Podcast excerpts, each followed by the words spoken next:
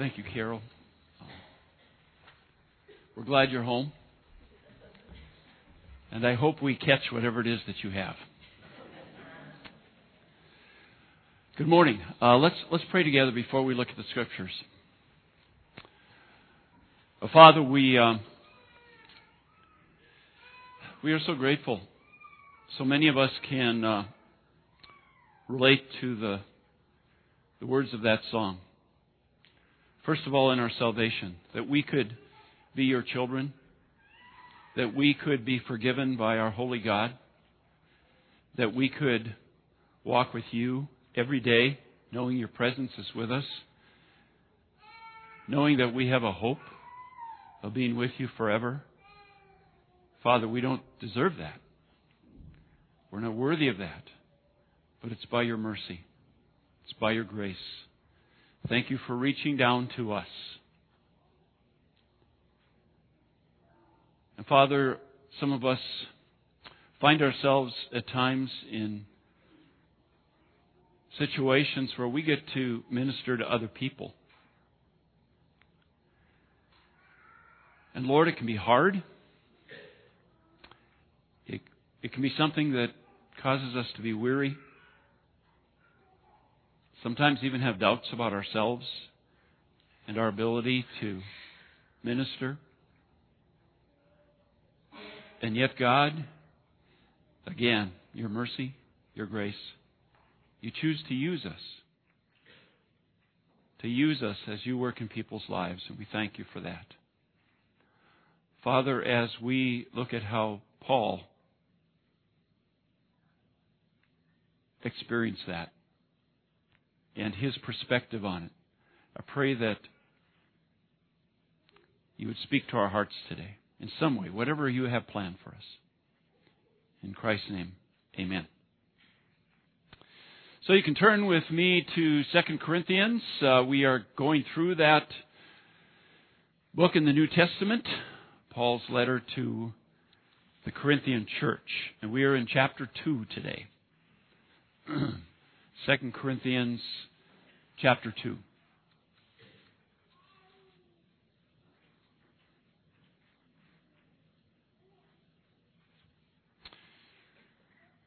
On a weekday in November of 1995,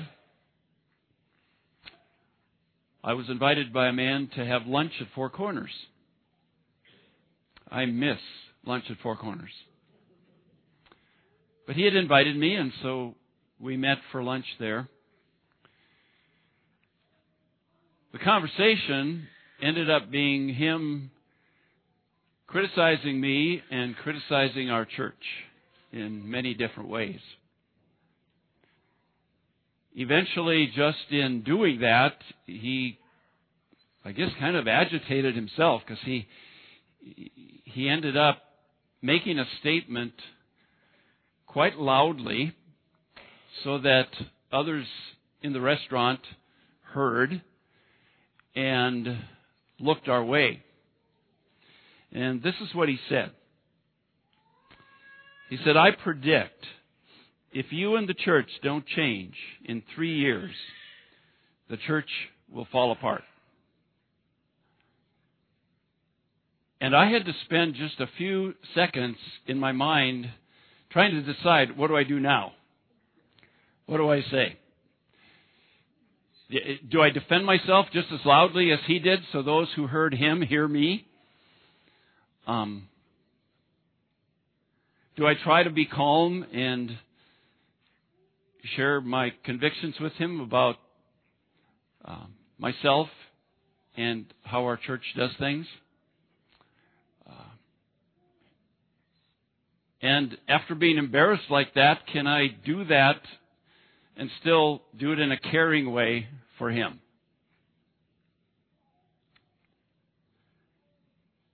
So after those few seconds of how I would respond, what did I say? I don't remember. I honestly don't remember. But I do know that that was 28 years ago, and here we are. But as I rethink some of those things and, you know, examples of that in the past uh, in ministry, I find myself really being able to relate to the Apostle Paul as he writes this letter that we call Second Corinthians. Because often in this letter, he is addressing criticism. He, he's addressing things that are being said about him, things that uh, deal with him personally that aren't true, things that uh, deal with his ministry and how he did his ministry that aren't true, and things about um, even his character that aren't true. Uh, they're being spread by people he calls deceitful workers, uh, false teachers, but also some of the people in the Corinthian church are believing these things about Paul and his ministry. That probably hurts him more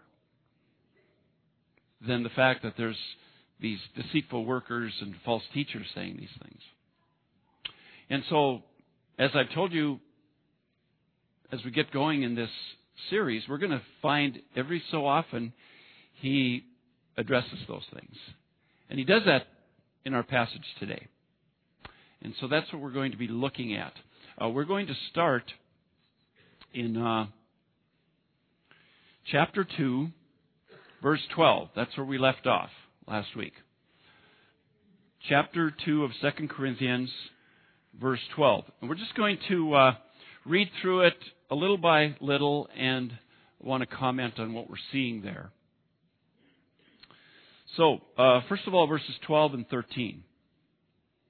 He says, Now when I went to Troas to preach the gospel of Christ and found that the Lord had opened a door for me, I still had no peace of mind because I did not find my brother Titus there.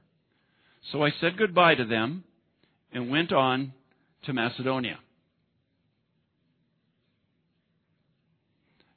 Now, that doesn't sound too important, but let me just comment on that. Uh, Paul says that he was in Troas, which is in Asia. And he says, in Troas, the Lord opened a door for me to share the gospel. But he says, I didn't have a peace. I had this anxiety because Titus wasn't there and he was supposed to meet me there. And as we learned last week, Paul had sent Titus back to Corinth with this severe letter, remember? Addressing this situation that he'd been addressing for four and a half years. And apparently, Titus was supposed to come back to Troas, meet him there, and share how it went. What was the response to this letter? But he gets to Troas, no Titus. And so he decides to leave Troas and think about this to leave the open door for ministry and go west across the Aegean Sea to Macedonia. So that's what he's, he's saying here. Verse 14.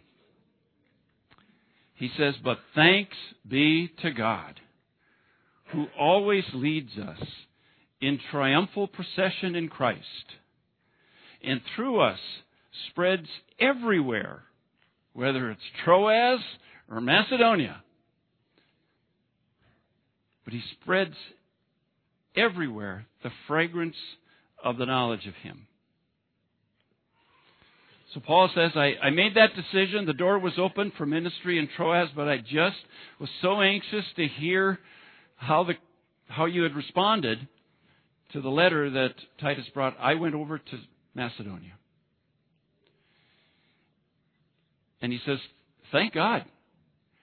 Because no matter where he leads us, he uses us. He uses us to spread this fragrance of the knowledge of Christ. So I get him as saying whether I had decided to stay in Troas or not, no matter where I am, everywhere, God uses me to spread the fragrance of Christ. Now, there's a couple interesting word pictures there. First of all, notice he says God, God leads us in his triumphal procession. Now, if you were the Corinthians hearing that read to you, you would get a picture in your mind right away and you would know what he's talking about. Triumphal procession. They would picture a Roman victory parade. Because whenever the Romans would go and fight a battle or a war, after the victory, there would be a triumphal procession back to Rome. There would be this victory parade. And you'd have the general uh, who led in that battle. You would have the soldiers. You would have any captives that were taken. You would have people carrying all the loot, the booty that they took from those enemies. And you would even have a few priests in the parade. And the priests would be swinging these uh, bowls that had spices and incense burning. So there would be this parade with all these uh, victors in it, general leading them. You probably would have maybe music, I don't know. But you'd have this aroma. You'd have this fragrance from the spices. And so the Corinthians would know exactly what he's talking about. They would get the picture here. He says, no matter where we go, God leads us. And no matter where it is, we are a fragrance, an aroma of Christ, our leader, our victor. And he says, when we do that, Notice, we are to God the aroma, verse 15, of Christ among those who are being saved and those who are perishing. So wherever we go, he says God is leading us, He's using us, and wherever it is, we are the aroma, we are the fragrance of Christ. We represent Christ. We point to Christ. We we try to be the kind of people that when we're around folks, they think of Jesus. Not that there's this smell coming from us, but it's a word picture, right? We are the aroma, the fragrance of Christ. We make people think of Jesus by our lives and our ministry. And both groups experience it, he says. There are those who are drawn to it, drawn to this fragrance of Christ in our lives, and being saved. It's a beautiful thing to them. This aroma of Christ is just what they need. It's what they want. They're drawn to it and they respond. But he said also, there are those who are perishing. And to them, it's not something that draws them. It's something they want to get away from. This reminder of Jesus that we give off through our lives and our ministry. So he says in verse 15, We are to God the aroma of Christ among those who are being saved and those who are perishing. To the one, we are the smell of death. To those who are perishing, who want nothing to do with Christ, they want to get away from that message. They want to get away from who we represent, Jesus. But he says to the other, we're the fragrance of life. They're attracted to it. They want it. And he says, and who is equal to such a task? What does that mean? I think we get a little insight into Paul's view of his ministry. I think when he says, and who is equal to this task, he's saying, how could I be worthy? How could I be deserving of getting to have this kind of ministry? to go to all these places and represent Jesus.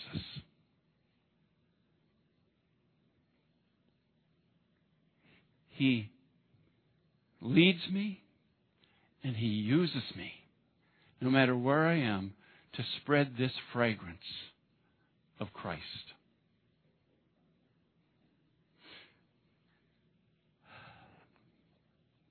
Some of you who might be in ministry situations, and it could be anything, it could be teaching, it could be, um, you know, who knows, going to Panama, whatever it is. Um, you, you might identify with that kind of thinking. I mean, who is equal to this task? How am I worthy? That God would want to lead me to do this. How do I deserve that God would use me to represent Christ? You ever think that way? Well, the answer is just what Carol sang about. It's mercy. It's grace. It's God's love. He wants to use us. he wants to work through us as an aroma of Christ, as a fragrance of the knowledge of Jesus. Wherever we go, it's kind of like it's kind of like this. There's a gift shop in Hibbing that I really like. I really like to go there. Not because I buy a lot of stuff, but it smells so good. That gift shop has a fragrance. I don't know if it's a mixture of candles. I, I don't know what it is, but it has a fragrance that is so appealing to me. I enjoy it. And you would think that Janine would be the gift shop person, and I'd be eager to go. Most of the times when we go there, she's ready to go, and I'm not. Because I like the fragrance. It's pleasing, it attracts me. I bet there are people who go into that gift shop and almost feel nauseous about that fragrance. Same fragrance. But there's something that repels them. Maybe they're allergic. I don't know what it is. But once they become aware of that fragrance, they're out the door. They want nothing to do with it. Same fragrance that attracts me. And that I want to just stay there and enjoy and be a part of. That's kind of what Paul is saying, okay? He's saying wherever we go in our ministry, Our lives and our message are a fragrance of Christ. They represent Christ. They point to Christ. They draw people's attention to Christ. And to some people, that draws them. They like what they see and what they hear. They want it. They're being saved. But there are others who want nothing to do with it. They can't stand the fragrance of Christ, that we represent Him.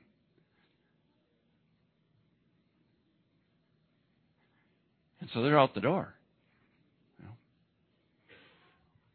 But Paul says, I can't believe I get to do this. I can't believe I could be worthy. Who is equal to this? Who deserves this? Well, it's God's mercy that Paul got to have that kind of ministry. Well, then we go on in verse 17. And it looks like he has to uh, uh, address something again of these criticisms and false accusations. He says in 17, unlike so many, we do not peddle the word of God for profit. Isn't that interesting that even back there, way back there in the early days of Christianity, of the church, there were already people peddling the word of God for personal profit. Doesn't take long, does it?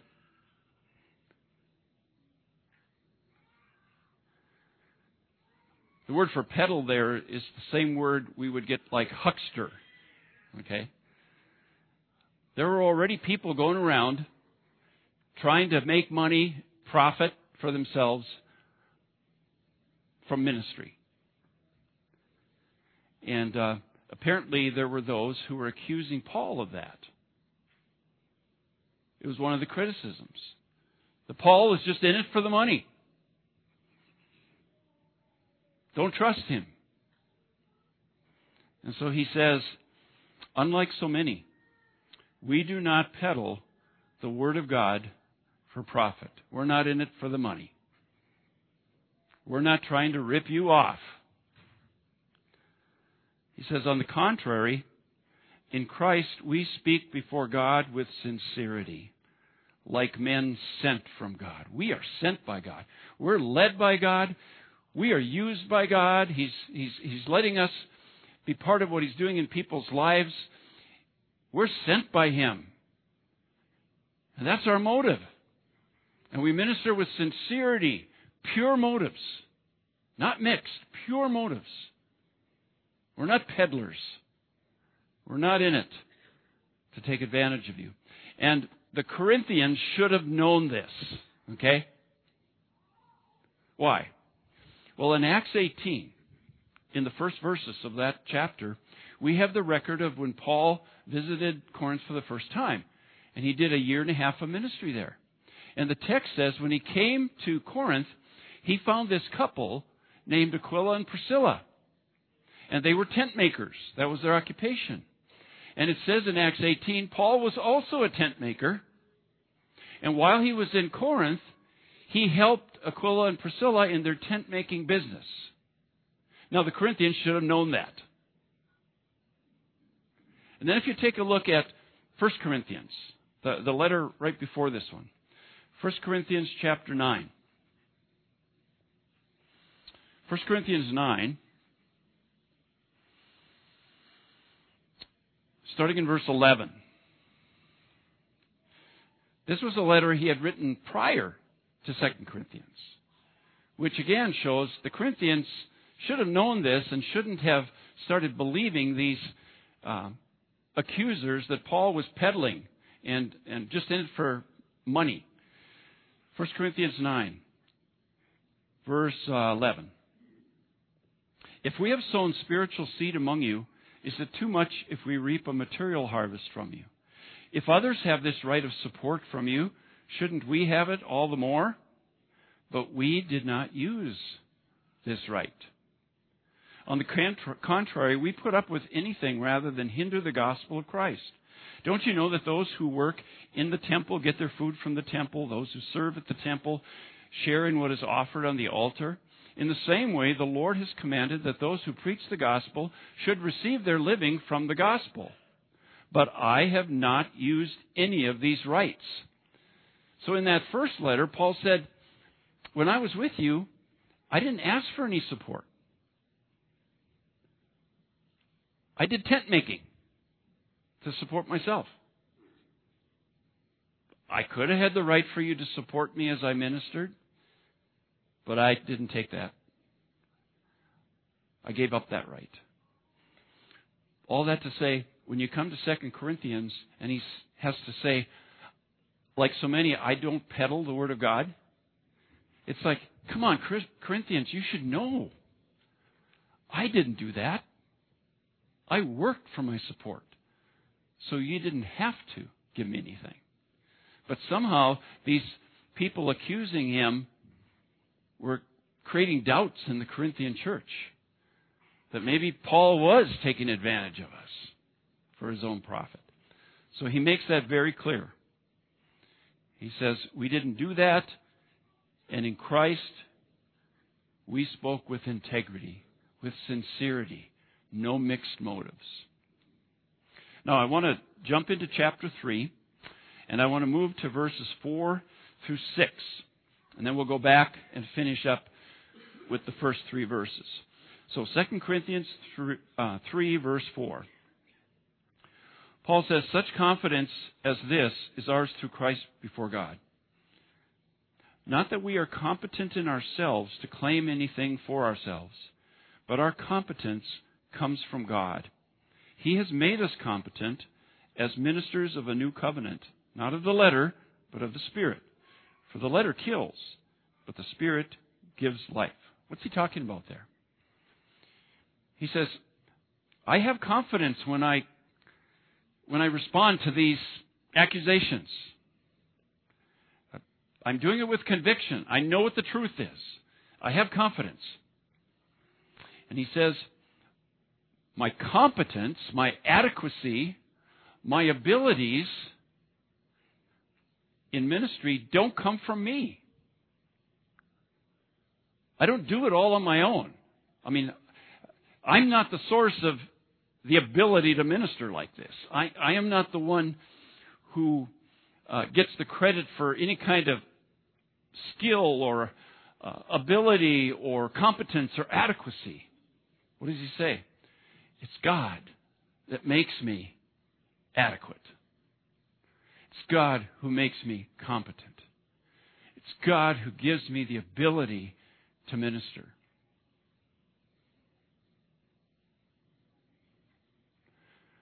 If you're involved in ministry, I'm sure, like me, you've had times where you doubted your adequacy.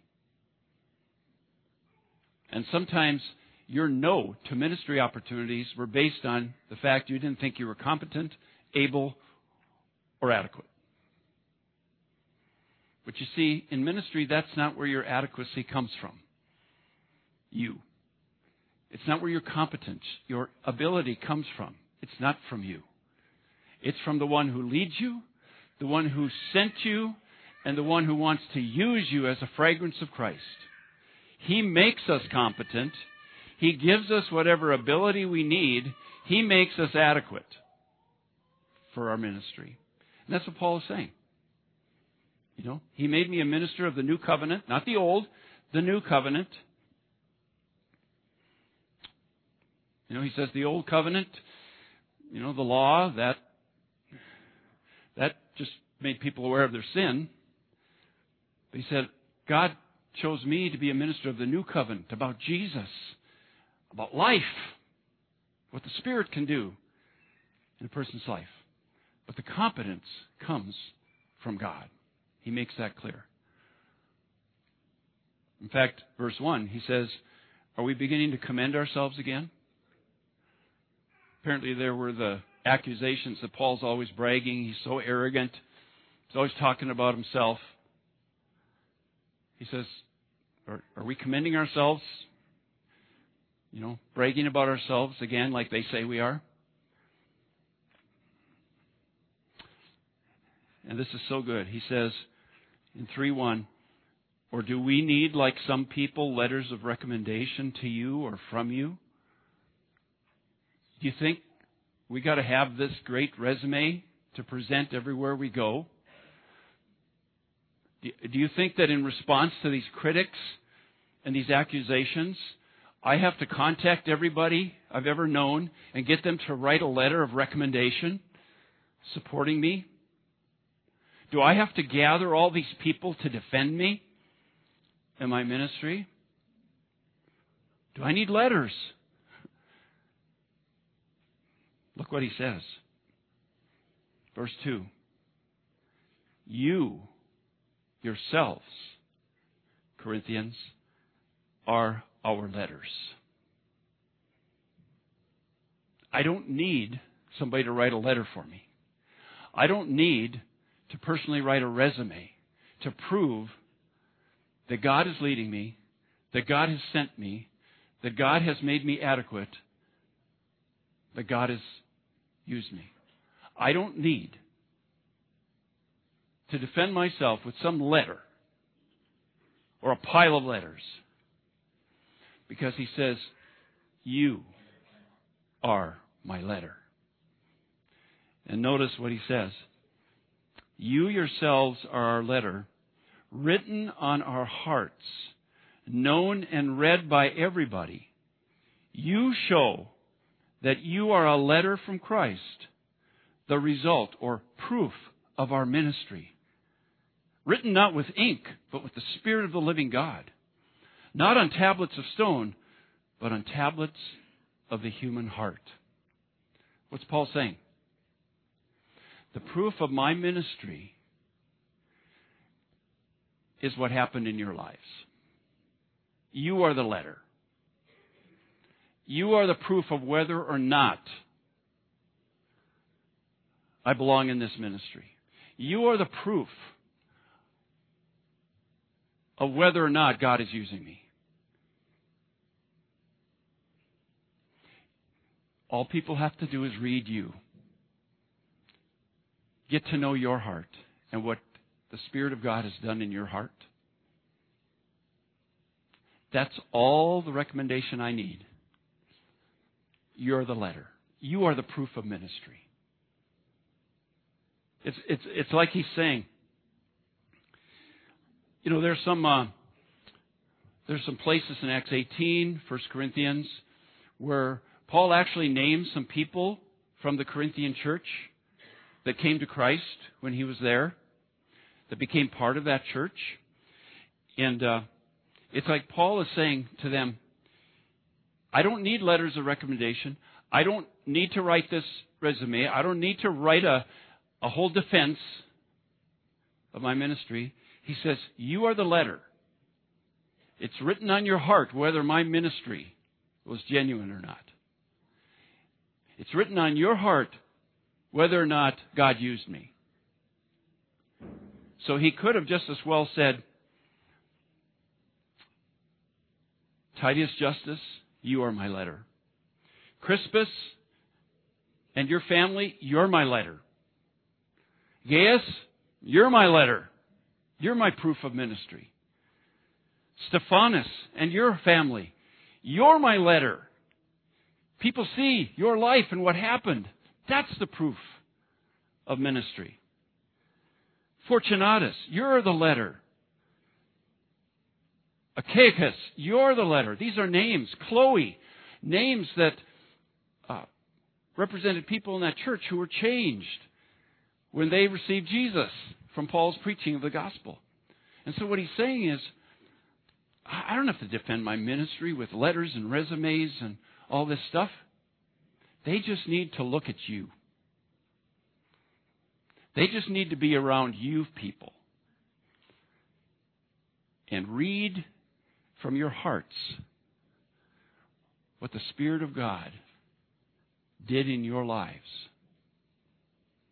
As by the mercy of God and grace of God, as unworthy as I am, I ministered and tried to be the fragrance of Christ for that year and a half.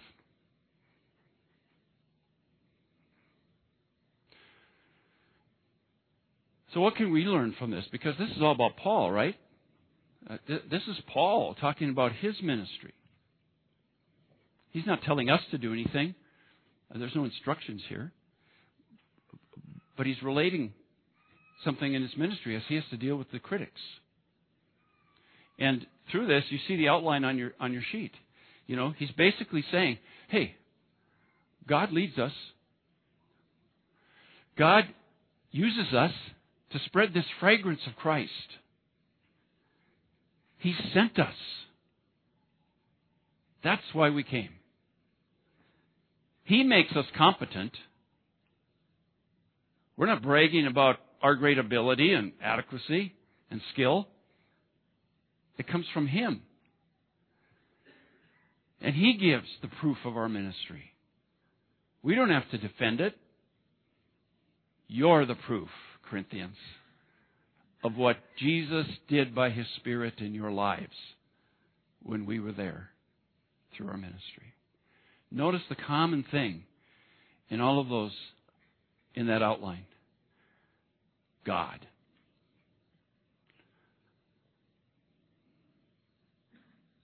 That was Paul's conviction. God led me. God uses me. God sent me. God gave me the adequacy. And God gives the proof of my ministry just by people looking at you and seeing what God's Spirit did in your life through my efforts at ministry. That's what Paul's doing here as he responds to the critics. So, what can we get from it? Well, first of all, if you're in ministry, if you're in any kind of ministry, whether it's full time, uh, now and then, quite consistent, whatever kind of ministry it happens to be. I think it's important for you to remember and understand what Paul is saying. God is leading you. He led you to that ministry for now. He's, he's leading you. He sent you to that ministry at this point. He wants to use you in that as a fragrance of the knowledge of Christ, to point to Jesus, to be the aroma of Christ wherever that ministry is taking place. And some people will be drawn to that and respond. Other people will want nothing to do with it. And you may be criticized. You may be falsely accused. You may even have your own doubts.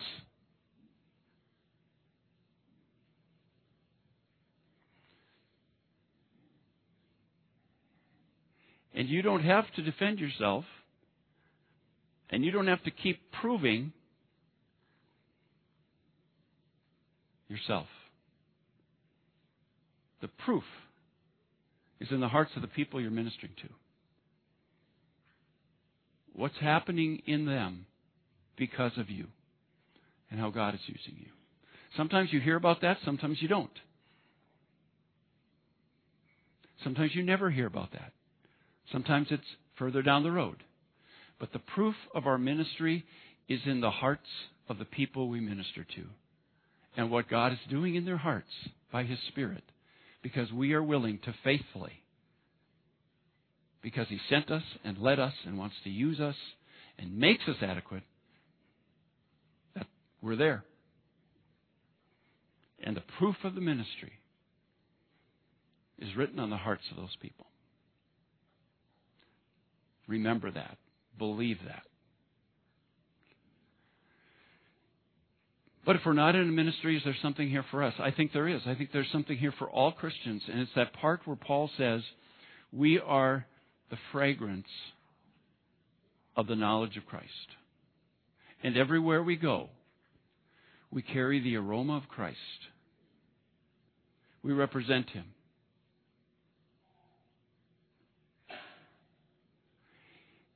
How are you doing in that? As a Christian? Everywhere you go, no matter where it is, especially outside of this building, you carry the aroma of Christ. You belong to Him. You represent Him. You carry the fragrance of the knowledge of Jesus Christ. How are you doing? When you leave someone, are their thoughts at all anywhere close to what Jesus is all about? Have they sensed from just being around you there's something different? How are we doing in representing Christ and carrying that fragrance and aroma?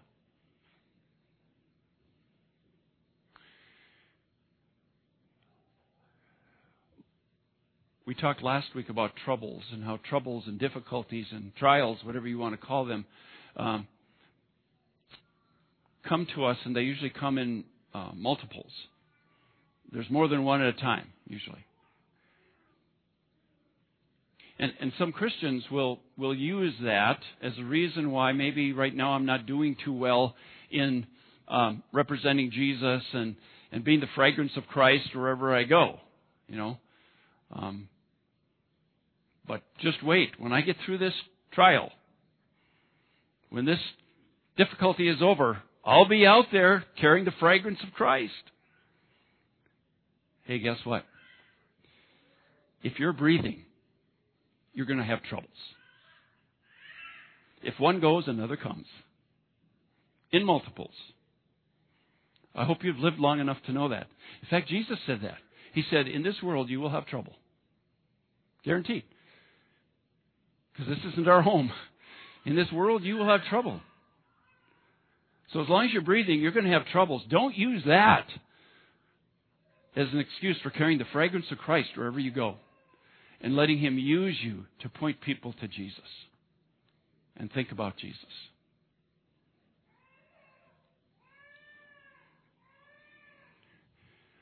Sometimes we get so caught up in our troubles that we carry the fragrance of our troubles. And when we leave someone, all they think of are the troubles. Our troubles. Because we just carry the fragrance of our troubles.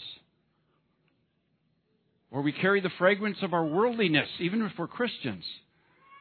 We're no different than the world, and, and, and that's the fragrance we carry.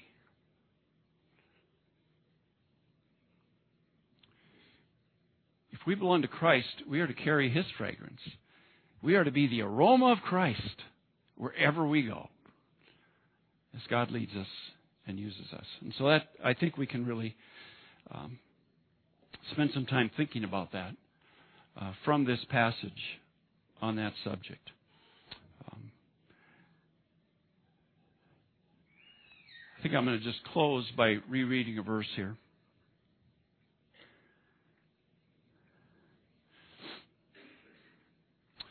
Verse 14. But thanks be to God, who always leads us in triumphal procession in Christ, and through us spreads everywhere the fragrance of the knowledge of Him. That is to be our life and testimony that no matter where we are, God uses us to spread the fragrance of the knowledge of Christ. Don't spread any other fragrance.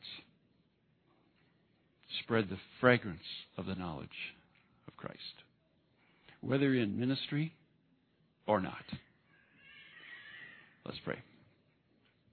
Father, thank you for the Apostle Paul. Lord, uh, once again, we're reminded that it was not a glamorous life to be the Apostle Paul and to do the ministry he did. Thank you for letting us see how he handled the criticism, how he handled the accusations. Thank you for his conviction about his message that you gave him, his conviction about his motives, because he was sent by you. Thank you that he can address these things with conviction, but also, Lord, with this this concern and care for even the people who criticized him. Help us to learn from that, Lord. And then, God, also, could you help us to represent you well? Could you help us even this week, no matter where we are, to remember we are the fragrance of Jesus Christ? We represent him. We are out there to cause people's attention to be drawn to you, to our Lord and Savior. Help us to represent you well. Amen.